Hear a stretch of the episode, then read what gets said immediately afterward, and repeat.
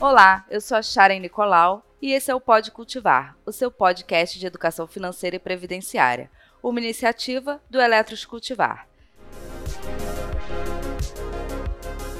Sejam muito bem-vindos e hoje, no quinto episódio, vamos falar sobre coronavírus e o choque de oferta e demanda que ele está causando no mundo, quais medidas os países estão adotando para conter essa crise, a Arábia Saudita e Rússia medindo força, o comportamento dos investidores na bolsa em queda livre e, por fim, os resultados dos planos da Eletros dentro desse contexto. Começa agora o episódio número cinco do Pode Cultivar sobre economia e o seu investimento na Eletros.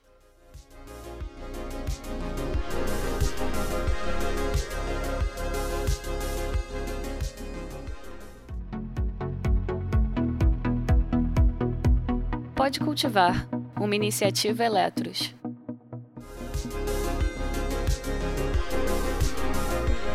Para o nosso bate-papo de hoje, estão aqui comigo dois analistas da área de investimentos da Eletros, o já conhecido Arthur Michillini e o estreante Marcelo Gouveia. E aí, gente, tudo bem? Olá, tudo, tudo bom? bem? Bom. Tudo mais ou menos, né? É. é, e hoje a única certeza que a gente tem é que esse podcast já vai estar desatualizado na hora que a gente lançar, né? Porque as coisas estão acontecendo em uma velocidade da luz. E uh, eu acho que a gente tem que começar o nosso episódio com, voltando um pouco ao que a gente estava falando no último sobre coronavírus, que estava ainda concentrado na China. Então, Arthur, acho que você pode falar dessa mudança, né, da, sa- da saída do coronavírus da China para o mundo. É, sobre isso que, que você falou, a gente está aqui gravando isso aqui hoje no dia doze de março e deve estar tá rolando mais um circuit break na Bolsa. É um momento, é um momento tenso para todo mundo que, que tem seus, investi- seus investimentos e seu dinheiro voltado em, em ativos de risco e a, até em ativos menos arriscados que também estão sendo depreciados. É, o que aconteceu de novo em relação a esse podcast, em relação ao anterior, basicamente foi que no anterior a gente falou que a China estava tomando medidas para segurar o coronavírus e realmente, pelo que parece, foi, foram medidas bem feitas pelo, pelo governo chinês. Então a gente teve o número de casos caindo muito na China. Só que o que aconteceu foi que outros países da Europa foram um pouco imprudentes em relação ao coronavírus. É, o maior deles, a gente sabe, foi a Itália e isso foi se espalhando para o mundo. Então a gente tem uma questão onde a gente é, tinha um risco de um choque de oferta é, da China, que um choque de oferta que é basicamente... É, a, a China ela compra, ela compra insumos do mundo todo, então você teria ali problemas na, de, de oferta vindo do mundo.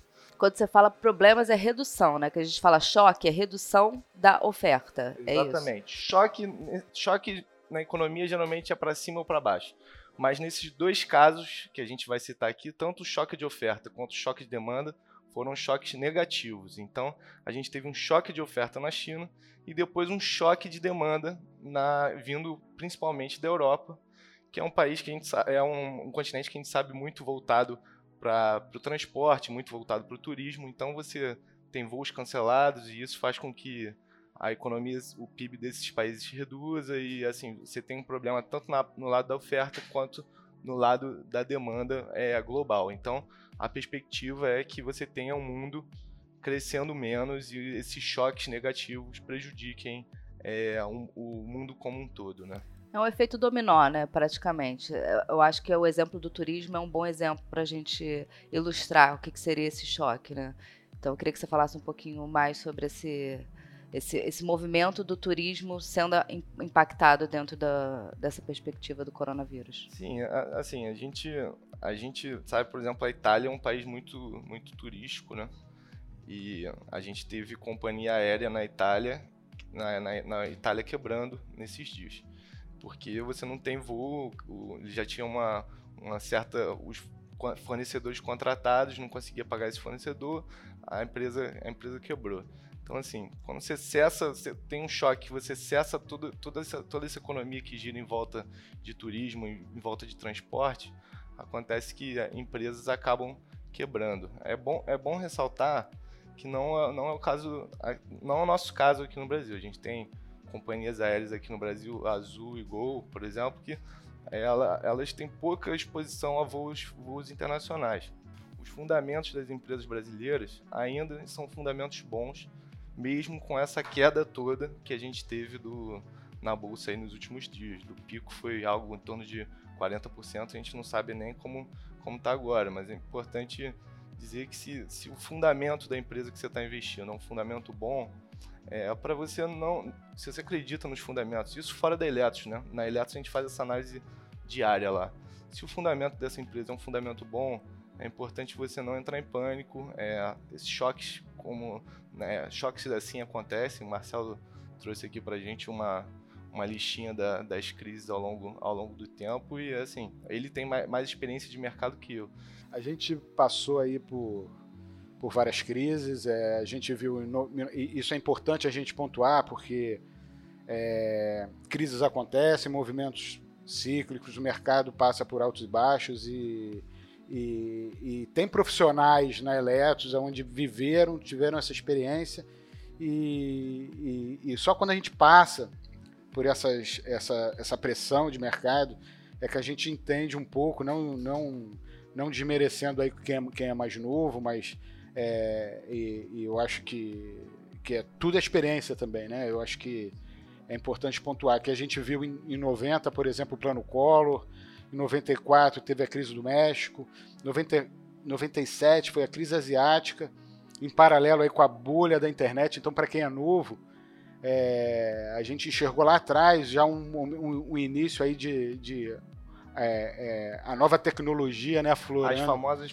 .com, né? As Exatamente. Empresas .com. Exatamente, e trouxe uma bolha gigante aí onde que se vislumbravam, né, um cenário aí de, né, na nossa expectativa lá para frente e não era bem aquilo. Acho que tava, também tinha um preço aí da, da, do pioneirismo, né, de muitas empresas e, e no, isso em noventa e sete. Então em noventa e oito teve a crise da Rússia, dois mil e um aí a World Trade Center, né, as Torres Gêmeas, o atentado. dois mil e oito foi a crise financeira do subprime, aí já é um momento mais recente, dois mil e oito subprime, dois mil e dezesseis teve o impeachment, aqui mais interno, né? dezessete foi a, o Joesley Day, né? O caso do Joesley Batista, em dois mil e dezoito greve dos caminhoneiros também interno, tudo, essa, né, esses últimos anos as, é, é, as crises foram mais assim no mercado doméstico, dois mil e dezenove foi a, a guerra comercial, comercial Estados Unidos e China se acirrando, e agora dois mil e vinte o coronavírus. Dessas crises todas, a gente, assim, acho que vale a pena até destacar o atentado, né, das Torres Gêmeas. Eu acho que, se não me engano, aí teve uma, só para as pessoas terem uma noção, teve uma realização de mercado em torno de cinquenta por cento a sessenta por cento. A crise subprime foi em torno de quarenta por cento. Depois foram retomando, algumas, algumas crises levaram mais tempo para a recuperação, outras a recuperação foi mais, mais rápida, mas crises são crises. Eu acho que a experiência, assim, importante pontuar, né, Arthur?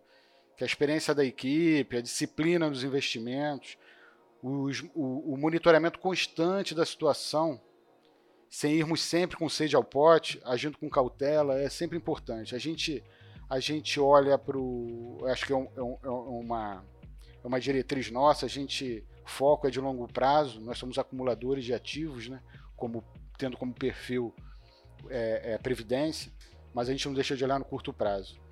A crise de histeria, eu não gosto nem de usar essa palavra, né, de histeria, mas ganhou uma proporção muito forte, foi desmembrado por uma crise logo na sequência, né, Arthur, da crise geopolítica, a questão do petróleo, né, da Arábia. É, o momento, quer dizer, esse, esse momento é um momento nível é, muito alto de volatilidade. É, olhando mais recentemente, parecido com essa, essa crise de dois mil e oito, a do crise do subprime.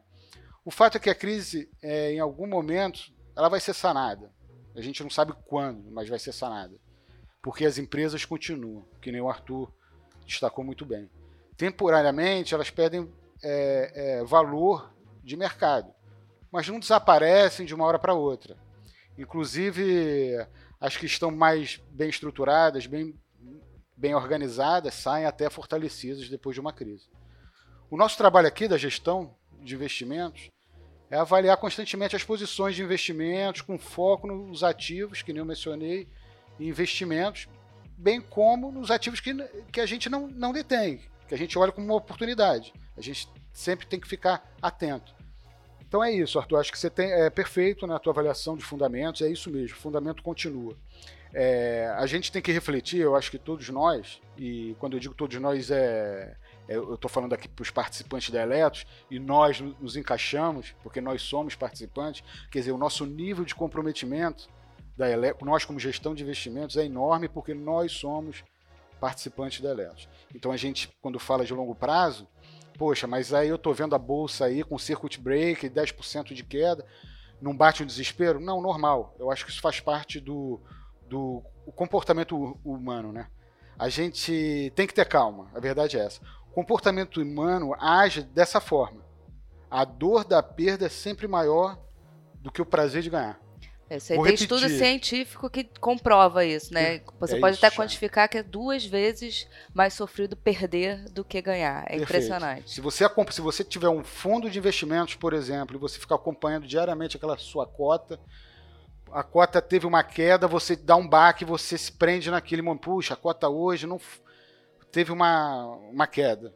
E aí você passa uma semana com a cota indo bem, performando bem, o fundo performando bem. Vem outra queda. Você, meu Deus, quando chega no final do mês, você, meu Deus do céu, aquela, o fundo despencou esse mês. Quando você vai ver a rentabilidade no final do mês, foi positiva. Você se prendeu muito naquela... naquelas duas perdas. É, os vieses comportamentais, eles vêm para atrapalhar bastante as decisões sobre investimento, né? Tem isso, tem efeito manada, tem outros pontos também que fazem as pessoas trocarem os pés pelas mãos quando se fala de dinheiro, né? Perfeito, Sharen. A gente, assim, não vou nem estender muito isso, porque isso aí dá um é, podcast. É, dá um podcast, né? Vamos fazer um podcast sobre isso. Então, o ponto é esse, temos, ter, temos que ter calma, é, é, é, e eu acho que a pergunta que fica no ar é o seguinte, é, o reflexo desse desconto veio do fundamento das empresas? Não. O reflexo desse desconto é de uma crise imponderada, que é o coronavírus, é uma coisa que, que igual aconteceu, por exemplo, na, na, na crise lá que a gente citou do World Trade Center. É imponderável acontecendo. Então, num cenário de crise, eu acho que a, no, a nossa função é, é, e a arte do, do que a gente faz é peneirar o que é real, o que é sólido, o que é promissor, gerando valor no, no longo prazo. A experiência da equipe, disciplina que a gente comentou, monitoramento diário é importante.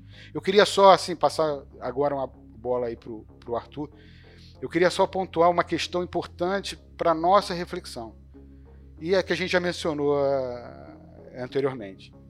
Nós, como participantes da Eletros, como acumuladores de ativos, devemos só olhar o curto prazo? Quer dizer, eu vou repetir. Como participante da Eletros e como a vocação primordial, que é a acumulação de ativos. O nosso olho está onde? É no curto? Sim, é, no... é, é dentro disso, assim, a gente tem, a gente veio trazendo ao longo desses últimos podcasts que a gente teve uma migração, né, Sharen, muito grande de pessoa física para a bolsa. Então, é, com essa taxa de juros muito baixa, as pessoas elas foram tomar mais risco. E essa crise ela veio nesse momento onde as pessoas que não estão acostumadas a tomar risco, tomaram mais risco. Então, um exemplo nosso na Eletros, a gente teve uma migração muito grande agora no início do ano para os perfis agressivo e moderado que tem mais bolsa de valores. E a, a nossa grande preocupação com esse podcast que a gente está fazendo aqui hoje é passar por participante que, que ele tem que entender o seu perfil de investimento. Então, se ele fez lá o teste, ele acredita que ele é um perfil moderado, um perfil um pouco mais arrojado, ele tem que acreditar nisso por longo prazo, porque se na próxima janela ele passar de um perfil moderado, agressivo, para um perfil completamente conservador, ele tem todo o direito de fazer isso. Só que ele tem que ter ciência de que ele está botando o capital dele, é, ele está tendo uma perda de capital nesse, nesse momento. Na verdade, é como se ele estivesse mudando a estratégia no meio do caminho, exato, né? A estratégia é de longo prazo e, de repente, ele vai mudar no meio do caminho e não esperou o resultado para que ele... É, e, e assim... Com... complementando o que o Arthur está dizendo, e isso é super importante, para as pessoas é, incorporarem esse conceito. O momento agora comporta um cenário de juro, juros baixos. Quer dizer, né, Arthur, é, eu acho que é essa, é essa consciência que o investidor, né, é, tem que ter. É um momento que, de juros baixos, inflação controlada, endividamento controlado das empresas, que nem você falou, estruturas das corporações operando de forma mais eficiente. onde fizeram o dever de casa nos últimos três anos, reduzindo o desperdício, custos, otimizando processos. Essas empresas hoje estão bem preparadas. É, porque as empresas elas passaram uma crise muito grande. Então, nesse momento de crise, ela tem que enxugar. Ela tem que enxugar. Então, a gente viu desemprego, corte. Então, as empresas enxugaram o máximo que elas conseguiram. E agora, no momento delas expandirem, que ela, agora que elas vão realmente ganhar dinheiro, veio essa crise.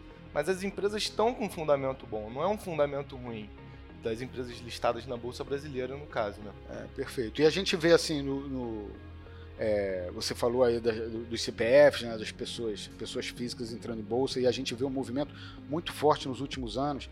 Para você ter uma ideia, fechou em dois mil e dezenove com um milhão e oitocentos C P Fs em Bolsa. A gente comentou no último podcast essa, essa virada, né, dos C P Fs dentro da Bolsa, então realmente foi um boom. De, a gente trouxe o exemplo para o nosso perfil de investimento, mas isso está acontecendo a, a, aos olhos de quem quiser ver o movimento dentro da Bolsa, né, desses C P Fs meio que se desesperando nesse momento, sem saber o que fazer. Tomaram risco e agora? O que, que a gente faz? Exatamente, e é, e é, e é muito... São muitos investidores. Você vê um milhão e oitocentos C P Fs, assim, em dezembro deve ser mais agora, dezembro de dois mil e dezenove. Em dois mil e dezessete, dezembro de dois mil e dezessete eram seiscentos mil. A média histórica é quinhentos mil. Então você, você quase quadruplicou o número de pessoas em, em, na Bolsa de Valores. Agora, por que que teve essa, essa, essa é, é, procura pela Bolsa? Tudo isso dentro, na esteira de que a expectativa de reforma da, é, da, da, da retomada econômica do país... O ciclo de, de baixa da taxa de juros no Brasil e exterior, então principalmente por esses dois drives aí, que fez com que a pessoa física olhasse para a Bolsa e olhando para uma, comparando o mercado de renda fixa, um juros de tendência de baixa, aonde que eu vou remunerar meus ativos? Então, Marcelo, e essas pessoas que, que entraram na Bolsa, esses um milhão e oitocentos mil C P Fs, eles pegaram agora o que a gente chama de, de tempestade perfeita, é... para um, para um ambiente de, de bolsa de valores e ativos de mais risco, que foi, como a Sharen já disse no início, a gente teve uma, um, uma pandemia anunciada ontem pela, pela O M S, a gente teve um, uma Arábia Saudita brigando com uma Rússia e derrubando o preço do petróleo, a gente tem o nosso Congresso brigando e ontem derrubaram o veto do, do Bolsonaro no, no B P C. Então, assim, você tem todo esse cenário de tempestade perfeita e o que... o mundo está fazendo para solucionar essa tempestade perfeita. Os, as autoridades monetárias, que a gente chama, que são os bancos centrais, vieram constantemente reduzindo os juros e dando estímulo fiscal nas economias. Então, na Europa, o, o funcionário pode ficar em casa, que, a, que o Estado, é, até certo ponto, está bancando ele não trabalhar. É, o Fed, Banco Central norte-americano, chegou, convocou uma reunião extraordinária, coisa que não fazia muito tempo, e cortou meio ponto da, da, da taxa de juros. Então, eu acho que o estopim foi ali, né, Arthur, na, na, da preocupação, foi primeiro ali na, na taxa, dia três de março, né, precisamente, foi a, a queda da taxa de juros de meio por cento do Fed. Ali que o pessoal se alarmou, né? É, é porque o Fed é uma autoridade, é a autoridade monetária mais importante do mundo, e ele é muito conservador em todas as suas atitudes. Quando o Fed chama uma reunião extraordinária e ele corta meio ponto, geralmente para cortar ele corta zero vírgula vinte e cinco. É, que não é pouco, e né? E sinaliza que vai cortar. Para ele cortar meio ponto, o mundo inteiro deu um passo para trás e falou assim, caramba, o Fed está enxergando alguma coisa que eu não estou enxergando. Monetários do mundo, Banco Central Europeu, Banco Central Brasileiro, todo mundo falou, caramba, a gente precisa dar estímulo na economia agora. Então o Banco Central Brasileiro tinha falado, não, não vou mais cortar juros. Agora já deixou em aberto, pode cortar, pode cortar meio ponto, zero vírgula setenta e cinco, tem gente falando em um ponto até o, até o final do ano. O Banco Central Europeu já anunciou também que vai, vai cortar juros é, por agora. Então as autoridades monetárias estão tentando estimular e, na nossa visão de gestão, pode não ser para agora. Isso vai ter algum impacto na economia, porque a teoria econômica diz que isso sempre tem impacto na economia. Ah, o coronavírus está prejudicando, vai sangrar agora, vai sangrar. Mas em algum momento esses estímulos monetários que o mundo inteiro está dando vão sofrer impacto na economia e, e vai, vai, vai haver uma retomada. Perfeito, porque até então, até a decisão do Fed, é, é, o, o mercado ele estava ele é, se convencendo de que isso ia passar. de que o coronavírus ia passar, que ia se resolver. O mercado já estava esboçando ali, olhando. O pessoal comentou muitas oportunidades, muitas empresas ali, poxa, o que, que vale a pena estar rebalanceando carteiras. Quando chegou na, no dia três de março, na decisão do Fed, isso foi uma banho de água fria, o pessoal já olhou para frente, a coisa, coisa pior pode vir. Só para complementar, assim, o que o participante, às vezes, e as pessoas comuns, ela tem, tem, tem muita dúvida em relação a câmbio. Ah, o que está que que tá acontecendo com, com dólar? Assim, basicamente o que acontece com o dólar é que o dólar é uma moeda de proteção. Então, as pessoas ficam desesperadas no mundo, ela compra dólar e bota debaixo do colchão. Então, o dólar sobe. Além disso, você tem taxa de juros mais baixa no, no Brasil. Então, o Brasil é um país arriscado. O pessoal foge um pouco de, de, de Brasil, prefere estar tá, tá em ativos de menor risco. Então, a gente teve o título público americano vindo de, de dois por cento para zero vírgula cinquenta por cento. Ou seja, o cara está comprando título para se resguardar, entendeu? Então, e nesse momento de caos, é normal o dólar valorizar, é, é isso que acontece. Assim. E o dólar encaixa exatamente nesse cenário que, que a gente está tá trazendo de bolsa, é um, cenário, é um cenário muito parecido. Exatamente, e a gente acompanha todas as... É, é, pela, toda a parte do mundo, aí Rússia, principalmente Rússia e México agora, com as ações para conter a alta do dólar. Então essa é uma medida é, tomada aí por... É, o nosso Banco Central também, né? É, é. Todo dia fazendo leilão de swap para tentar segurar o dólar, mas é assim, é um, é um fluxo muito grande. Mas a, a nossa autoridade monetária também está tentando segurar. Bom, agora eu queria que vocês comentassem sobre os resultados do plano, né? Que é o que importa nesse momento para o participante. Vocês estão suando a camisa aí para contornar o que está acontecendo na crise, os investimentos, e o resultado do, que a gente vai apresentar no, nesse próximo relatório agora de fevereiro já vai ter um pequeno impacto desse cenário, mas o próximo mês é que vai vir realmente com uma queda na, na rentabilidade que vai calma, refletir, calma, né? Calma que o mês ainda não fechou, ah, pode é. subir, a gente não sabe. É verdade, mas aí eu queria, Arthur, que você começasse a falar falando sobre é, esse relatório, né, essa rentabilidade, e qual é a postura que o nosso participante tem que tomar diante desse cenário? É, então, no, no nosso relatório de investimentos de fevereiro, a gente tem um cenário onde basicamente a bolsa caiu cerca de nove vírgula cinco por cento. Isso já traz, é, como dito anteriormente, um impacto grande na, nos planos com mais bolsa, que são o moderado e o, e o agressivo.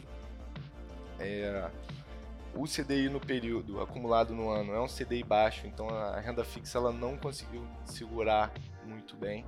Então, assim, realmente, é, esse início de ano não é o melhor ainda é, para o participante. E o impacto do, desse início de mês de março é um impacto relevante. A gente estava com a bolsa caindo nove vírgula cinco por cento até fevereiro, hoje a gente está com a bolsa caindo cerca de, até agora, até vinte e oito por cento. Então você tem um impacto relevante que vai ser, é, como a Sharen trouxe, vai ser melhor visto no, no nosso relatório de, de investimentos de março. É, eu acho que vale ressaltar de novo que o perfil agressivo e moderado realmente vão os que so, vão mais sofrer nesse momento, né? Então o relatório vai apresentar nesses dois perfis a maior queda. E é contrário ao cenário que ele, o nosso participante, como eu, né, já vinha vivenciando. A gente estava numa ascendente. Então, é, realmente... e assim, Sharen... A gente está quatro anos em, com a bolsa em alta. Foram quatro anos que o participante do perfil agressivo e moderado é, ganhou muito dinheiro. Então, assim, é, é como a gente está trazendo. Não, talvez não seja o momento de entrar em pânico. É o momento de chegar e refletir. A gente aqui na Eletros tem uma gestão e seleção de ativos é, diária. Então, a gente está todo dia ligando para a empresa, é, olhando o balancete da empresa. Os nossos gestores terceirizados são os melhores de mercado. É, então, pra você ter, pra, só para você ter uma ideia, no mês de fevereiro, enquanto a, o I B X caiu nove vírgula trinta e sete, a gestão ca- consolidada da Eletros caiu só seis vírgula cinquenta. Então, a nossa gestão de renda variável é uma gestão muito boa. Então, a, a dica que a gente tá, dá para o participante é o seguinte, se você investe fora da Eletros, olhe bem os fundamentos da sua empresa, tome cuidado. Como a gente já trouxe, a saúde financeira das empresas em geral no Brasil é uma saúde financeira boa, é, mas a gente faz esse trabalho diário aqui, aqui na Eletros. Todo dia a gente está olhando, revisando e escolhendo os melhores gestores para cuidar do dinheiro do participante.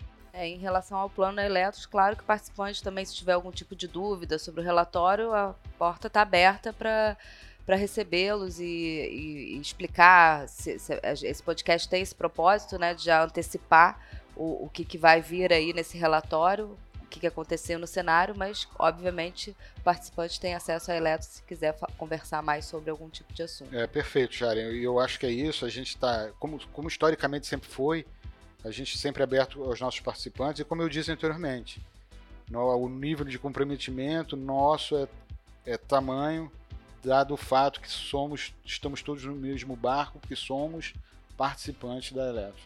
Então estamos sempre, estamos sempre, sempre abertos aqui para tirar dúvida, qualquer apoio que a, a, alguém precisar. Bom, estamos chegando ao final de mais um episódio. Foi um episódio denso, a gente teve muito assunto para falar. Provavelmente, quando ele for ao ar, já vai estar defasado em relação às notícias do mundo. Mas o propósito aqui foi explicar para vocês um pouco do que está acontecendo, que vocês já estão sabendo, mas falar sobre o impacto disso no plano de previdência de vocês. E deixar as portas da Eletros sempre abertas para, caso você tenha algum tipo de dúvida, falar com a gente, porque a gente vai entrar aí num período de troca de perfil. É muito importante que você mantenha uma estratégia coerente com o resultado que você queira para o futuro, para sua aposentadoria, né? Longo prazo. Então, a gente está diariamente também nas redes sociais, acompanha a gente lá no YouTube, Facebook, Instagram, LinkedIn, com as notícias diárias da Eletros. Foi um prazer gravar esse podcast para vocês. Um abraço e até o próximo episódio.